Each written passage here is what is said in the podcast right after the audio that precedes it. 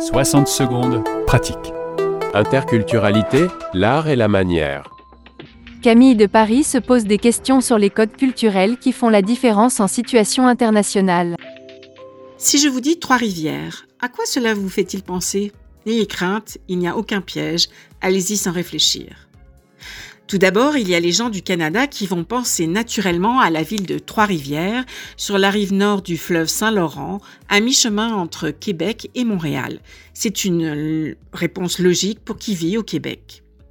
Pour certains autres auditeurs, vraisemblablement moins nombreux, ce nom fera écho au village de Trois-Rivières en France, situé dans le département de la Somme. Je dois avouer, je ne connaissais pas non plus. Certains chanceux ayant connu les Antilles auront au fait de penser au Rhum Trois-Rivières de la Martinique avec ses accents créoles et un passé colonial douloureux. D'autres, toujours dans les Antilles, certains auront pensé non pas à la Martinique, mais bien à la Guadeloupe avec la charmante petite bourgade de Trois-Rivières à Basse-Terre.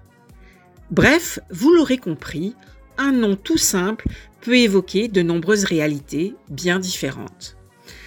Comme inconsciemment notre cerveau classe et fait les liens qui s'imposent à lui avec les références dont il dispose, nous ne reconnaissons que ce que nous connaissons déjà et cela fait partie de notre réalité.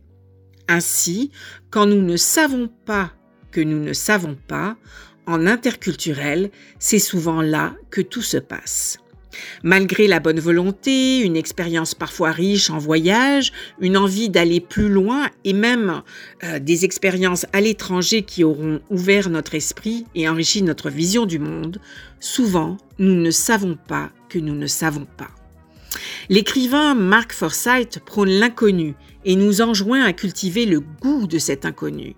Dans son petit livre Incognita Incognita, ou le plaisir de trouver ce qu'on ne cherchait pas, l'étymologiste, fatigué par les algorithmes qui modélisent nos comportements et nos goûts, plaide pour le plaisir de trouver ce qu'on ne cherchait pas. C'est ailleurs qu'il faut chercher ce qu'on ne sait pas ne pas savoir. Encore faut-il sauter le pas, oser, oser l'inconnu. L'effet Dunning-Kruger.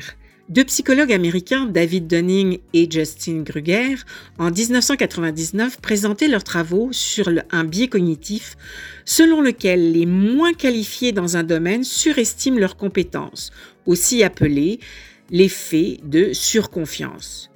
Moins la personne possède de compétences, moins elle est à même de savoir qu'elle est ignorante. En effet, si l'on ne connaît rien d'un sujet, comment savoir qu'il nous reste encore beaucoup à apprendre? En interculturel, cela s'applique encore plus, et ce, dans toutes les sphères des affaires, de la société et même de l'intime. D'après Socrate, la reconnaissance de notre ignorance est l'attitude nécessaire à adopter face à la quête du savoir. C'est le premier pas, la prise de conscience qui met en perspective et change notre regard. Socrate s'adresse tant aux savants qui croient posséder le savoir qu'aux ignorants qui nient qu'il leur manque des éléments parce qu'ils ne savent pas.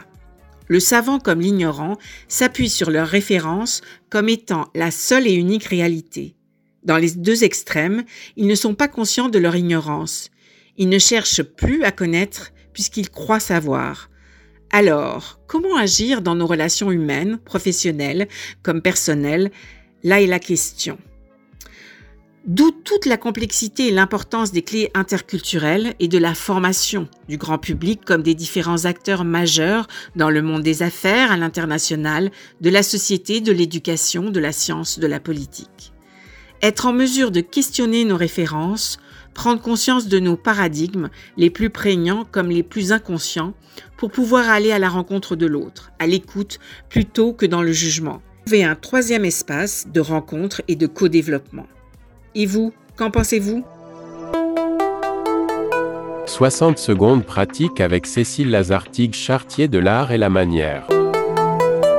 françaisdanslemonde.fr